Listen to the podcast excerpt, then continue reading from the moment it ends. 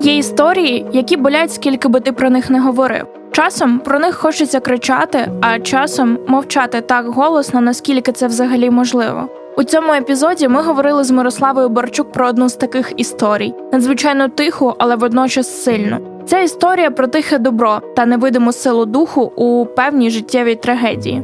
Мене звати Марія Кравченко, і це подкаст Я тут за тебе. Тут я говорю з українськими письменницями, які поруч з нинішнім контекстом війни описують у своїх есеях емоції і почуття українок, що змагаються за наше майбутнє.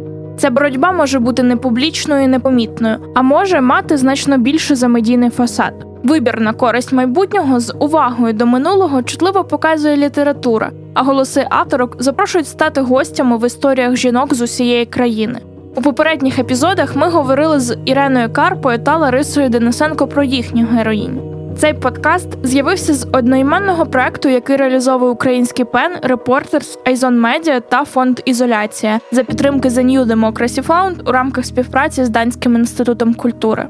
В описі до кожного епізоду ви знайдете посилання на есе, яке написала моя співрозмовниця. Читайте тексти на сайті Reporters, не забувайте ділитися подкастом з друзями та подругами, а також залишайте відгуки на платформах.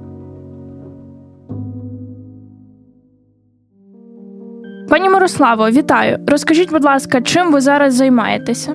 Мене звати Мирослава Барчук. Я журналістка, телеведуча. Я працюю на е, Суспільному, і зараз ми е, знімаємо великий документальний серіал про цю війну російсько-українську, про її коріння, походження, тяглість, про те, що це велика незакінчена е, національно-визвольна війна. І також я е, маю свій авторський проект. Спільний проект українського пен-клубу і телеканалу Еспресо, а чому ви вирішили розповісти цю історію? Чому саме така героїня і що вас у ній приваблює? Для мене це дуже важливий текст. Можливо, це один з найважливіших есеїв, які я написала, тому що для мене дуже важлива ця людина, ця моя університетська подруга, про яку я написала, змінивши її ім'я. Для мене цей текст важливий. Ця історія про колосальну силу духу, колосальну мужність, е, яка ховається в людині на перший погляд, е, такій е, слабій, яка ніде ніколи не виявляла себе як людина сильна чи людина яскрава. А виходить, що саме ось це тихе добро ця внутрішня колосальна шляхетність е, робить цю людину саме надзвичайною і такою, що ем, Хочеться про неї говорити, хочеться про неї розповісти. І хочеться, щоб багато людей дізналися, яка сила може ховатися у жінці. Для мене це було важливо розповісти. Ми говоримо з вами вже коли ваш текст вийшов. Розкажіть, як люди на нього реагували, чи писала вам сама героїня цього тексту, і чи була якась підтримка для неї у коментарях?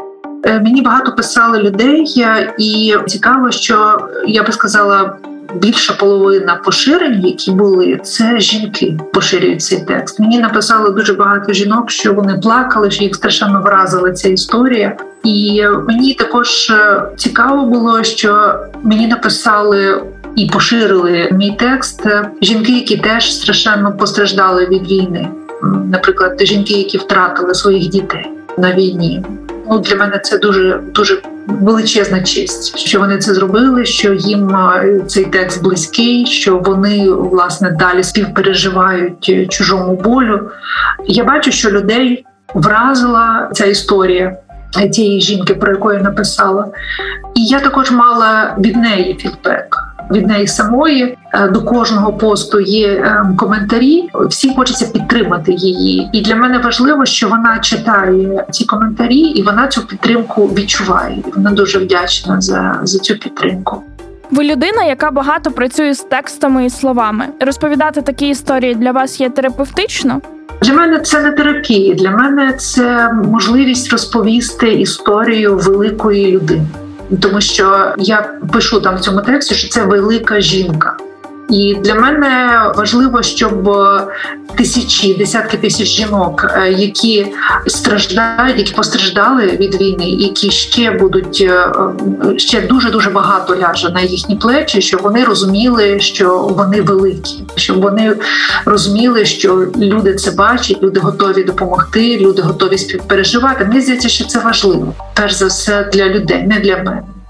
Як ви думаєте, як ця війна вплине на жінок, на наш образ у суспільстві? Чи зміниться сприйняття ролі жінки? Адже попереду нас чекає тисячі змін, які насправді вже відбуваються щодня? Наприклад, чи буде зростати репродуктивний тиск, чи ми відкотимося назад, чи буде навпаки легше відстоювати свої права? І не знаю, чи з'явиться у нас банально навіть нормальна жіноча форма для тих, хто хоче піти служити і захищати нашу країну.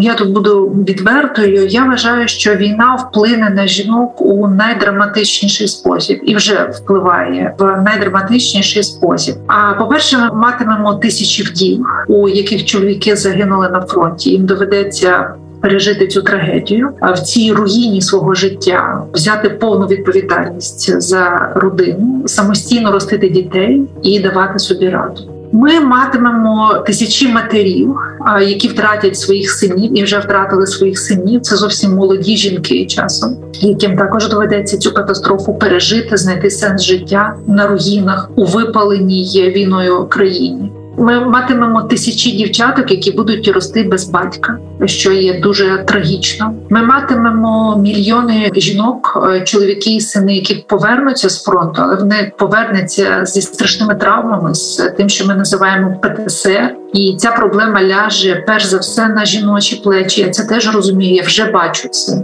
Ми матимемо мільйони жінок, е, чиї рідні повернуться з війни зовсім іншими, відчуженими, далекими, колючими бо неможливо порівняти чи співмірити досвід переживання в тилу і на передовій. Як би ти не хотіла співчувати, так як якою б ти е, чутливою не була, це не вдасться, тому що ти всередині не маєш еквіваленту того, що е, пережила ця людина. І я, наприклад, вже бачу певні розриви між тими, хто воював і хто не воював. Це, наприклад, в нашому медійному середовищі відчувається прірва між тими, хто бачив смерть і хто не пройшов пекла, між тими, хто втратив житло, пережив катастрофу і не пережив, або поки що не пережив. Ти ніколи не відповідатимеш безодні горя або е, життєвому пеклу тої людини, яка пройшла катастрофу. Ти можеш співчувати, але ти не будеш відповідати внутрішньо рівню її горя, і ця людина буде розуміти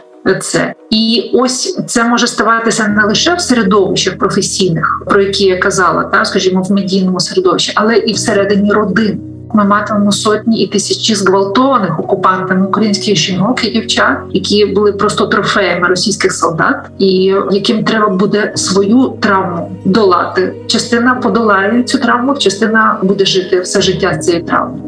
Ми матимемо десятки тисяч жінок, які евакуювались на захід, влаштували дітей у школи або, скажімо, почали бізнес, інтегрувалися за кордоном. Вони постануть перед проблемою, як і куди повертатись, так щоб об'єднатися з родиною своїми чоловіками. Звичайно, буде багато залежати від того, якою буде наша перемога і якою буде наша відновлена країна уявимо, що все буде гаразд, що у нас почне розвиватися економіка, що у нас буде безпека, але все ж таки в країну не повернуться тисячі молодих жінок з дітьми, які вже вкорінилися на заході.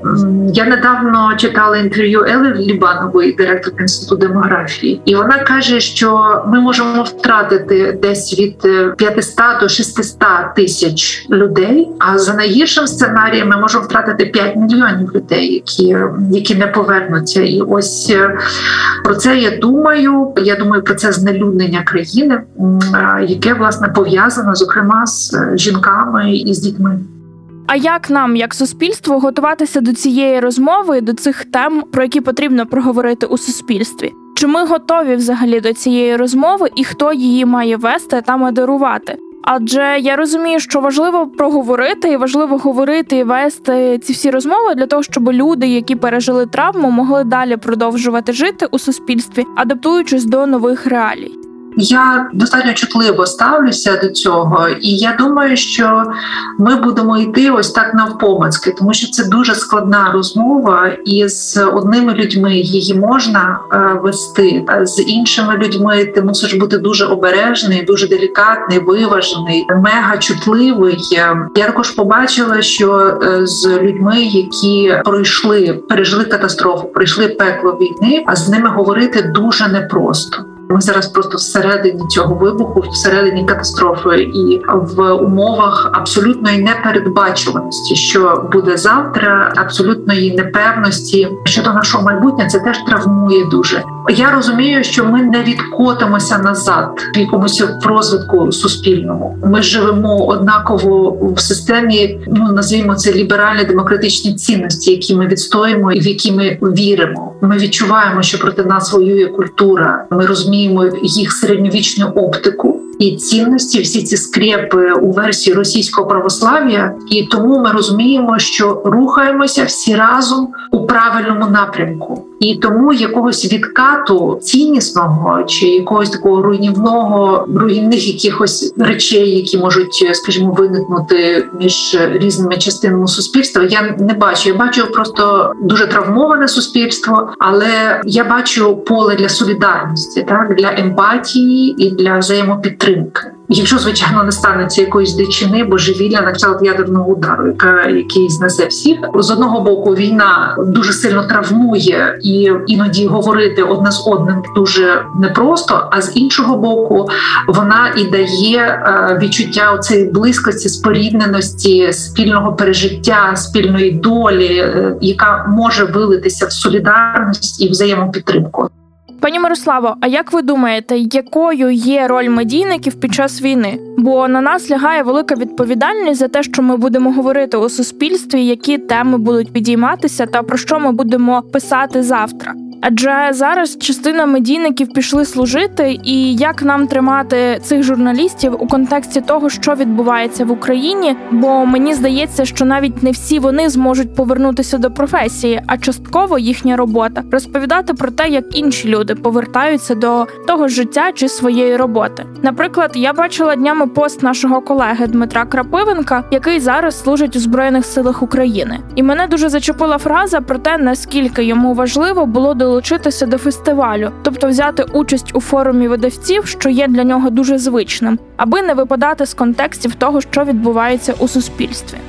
Я не виділяю медійників і медійниць від немедійників і медійниць. Я коли думаю про суспільство, я думаю загалом про громадян усіх. Я, до речі, недавно говорила з е, своїми колегами, які зараз перебувають на війні, і я побачила, що від них вислизає дуже багато сенсів. Вони не орієнтуються в тих процесах суспільних які зараз відбуваються в країні, тому що у них е, там зовсім інший контекст. Вони живуть в зовсім іншому контексті.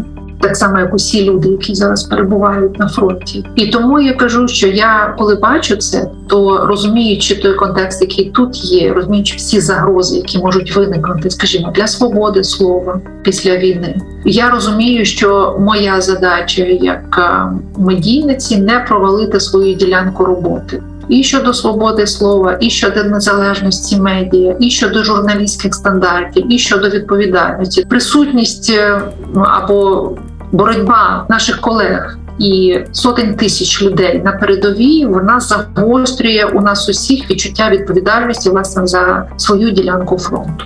Дмитро, до речі, член нашої команди. Він мій шеф-редактор. Він е, шеф-редактор е, ток-шоу Зворотний відлік, в якому фактично вся чоловіча частина зараз е, в збройних силах України. І Павло Казарін, мій співведучий, і Максим Скубенко, і Дмитро Крапивенко. З Дмитром це так. Він готовий і він пробує не випустити сенсів якихось, і він пробує бути також в нашому контексті, але з іншими це зовсім інакше.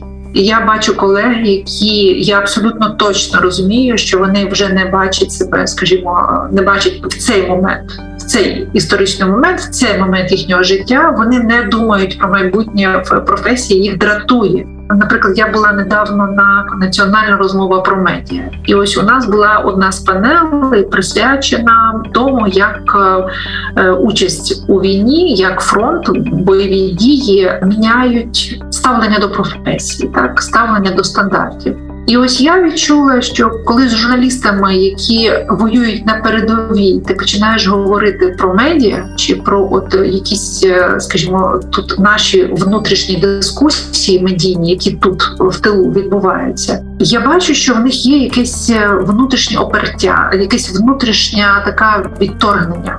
Можливо, я помиляюсь, можливо, я ж знову ж таки кажу, що це не очевидно, це не всі, але я розумію, звідки це. Я дуже сильно поважаю те, що вони відчувають, і чому наш контекст, наші дискусії, наші проблеми тут тилові їх можуть дратувати. Вони, наприклад, кажуть з викликом, що вони не читають новин, вони не заходять у Фейсбук, вони не скролять. Для них це все суєта суєт коли ти на межі, коли тебе можуть е, вбити, коли ти бачиш е, це все у приціл якоїсь зброї, так і тебе бачать у приціл. Ти не будеш говорити про ведучих, скажімо, телемарафону Єдині новини. Ти не можеш осягати цей контекст. І тому я з величезною повагою до цього ставлюся. І я думаю, що не на часі взагалі е, говорити з цими людьми і якимось чином втягати їх туди, де вони зараз не належать. У відповідь на моє запитання, чи впливає бойовий досвід на ваші професійні погляди, вони мені сказали, що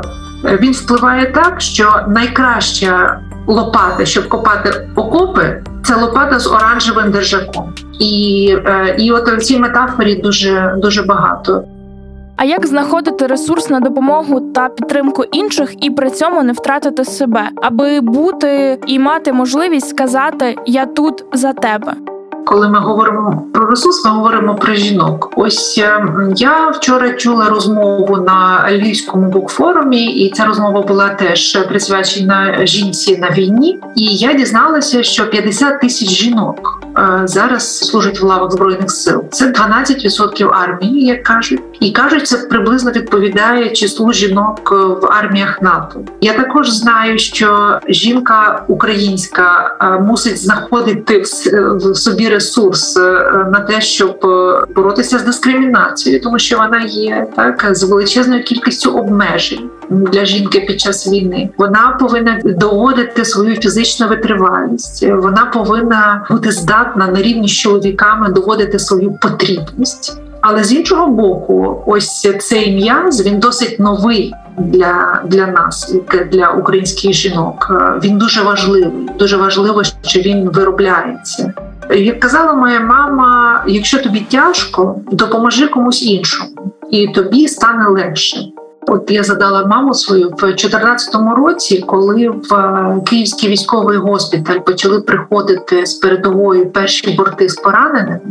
Це там почалося з Волновахи, і потім далі далі пішло літо 2014 року. і Іловайськ, потім Дебальцеве пізніше. І ось моя мама в цей час вже дуже хворіла. Вона не виходила з квартири, а вона жила напроти госпіталю, просто через дорогу від госпіталю, дуже близько. І вона вирішила допомагати матерям поранених, які там сиділи під реанімацією, де були їхні діти в реанімації. І ці жінки приходили до моєї мами в квартиру ночувати, прийняти душ, поїсти, відпочити, поговорити. І мама бачила в цьому сенс життя. Нібито це вона давала свій ресурс, але насправді вона колосальний ресурс отримувала у відповіді, тобто вона відчувала себе потрібною. Інша справа, от ви дуже правильно кажете, щодо не втратити себе. В мене є така метафора жартовного аноду. Я недавно дізналася, що є така штука у бойлерах, така металева деталь. Е, жартовний анод називається. І ось ця, цей анод бере на себе удар під час електрохімічного захисту від корозії металевих об'єктів, наприклад, бойлерів, металевих баків і так далі. І ось цей жартовний анод, чому він називається жартовним? Він себе зношує, втрачає. А за рахунок того, що він на себе все бере найгірше, сам агрегат лишається новеньким і чистеньким. І тому я весь час кажу, що надавати допомогу, підтримувати рідних, друзів, далеких, близьких, близьких, це не означає ставати жартовним анодом. Тому що якщо ти стаєш жартовним анодом, ти втрачаєш силу і ти втрачаєш взагалі можливість допомагати. Бо мені здається, що лише це залізобетонне відчуття власної ідентичності жіночої, лише залізобетонне відчуття внутрішньої сили і дає можливість нам казати Я тут за тебе. Лише воно. Як я й говорила на початку цього епізоду, я тут за тебе це не лише подкаст, це історія в першу чергу про есе. Я попросила пані Мирославу зачитати уривок з її історії. Повний текст шукайте за посиланням в описі цього епізоду. Військові повідомили, що лінія знеструмлена від ракетного удару і електрички не буде. Оля з донькою хотіли повернутися додому через місто, але виявилось, що шлях відрізаний. Біля них уже йшов бій. І тут я пробую уявити себе на її місці, коли ти стоїш у підземному переході Ірпінської залізничної станції, яка обстрілюється ракетами, не можеш повернутися додому, бо в місті бої. Коли твоя дитина у ступорі, а ти мусиш вирішити лишатись тут чи бігти разом з усіма до зруйнованого мосту, де є шанс, лише шанс вибратися з міста, проскочивши між мінометними обстрілами. І в цей час таки приходить електричка, і тобі щастить разом з сотнями інших людей потрапити до одного з купейних вагонів. Ти протискаєшся до одного купе, де, окрім тебе, вже набилось 14 людей, і повільно рушаєш зі свого рідного міста, яке димить і гуркоче вибухами і де лишаються твої син і мама. Вони добрались до Києва і потім, стоячи у забитому вагоні всю ніч, доїхали до Івано-Франківська, до родичів. Того ж дня, 5 березня, Оля вирушала назад на Київ, щоб рятувати сина і маму. Я дзвонила їй двічі і вмовляла не повертатись, бо в Ірпені пекло. Казали, що росіяни вже за кілометр від будинку її мами, що вони стріляють в цивіль, що пертись під танки це дурна смерть. Оля все це знала. Вона слухала мене і йшла в протитечії до тисяч людей, які тікають зі сходу на захід від війни. Вона дивилась в обличчя жінок і дітей, яких чоловіки і батьки рятують від небезпеки, вивозячи подалі в безпечне місце. Оля проштовхувалась крізь цей густий потік, щоб сісти у поїзд на Київ. Дякую, що дослухали цей епізод до кінця. Читайте текст на сайті Reporters. Не забувайте ділитися подкастом з друзями та подругами, а також залишайте відгуки на платформах. Цей подкаст з'явився з одноіменного проекту, який реалізовує українське пен Reporters, Айзон Медіа та фонд Ізоляція за підтримки The New Democracy Fund у рамках співпраці з Данським інститутом культури. Мене звати Марія Кравченко. Бережіть себе та своїх близьких.